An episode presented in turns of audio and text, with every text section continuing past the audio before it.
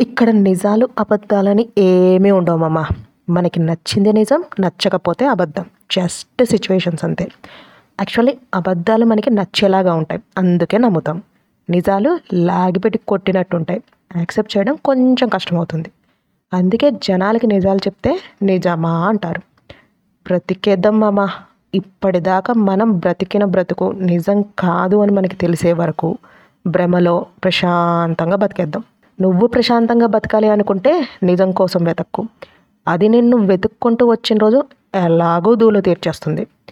అబద్ధం ఎంత సమగా ఉంటుందో నిజంలో ఉండే పెయిన్ అంతకంటే ఎక్కువ కిక్కిస్తుంది ఒక్కసారి నిజాన్ని యాక్సెప్ట్ చేసి చూడు.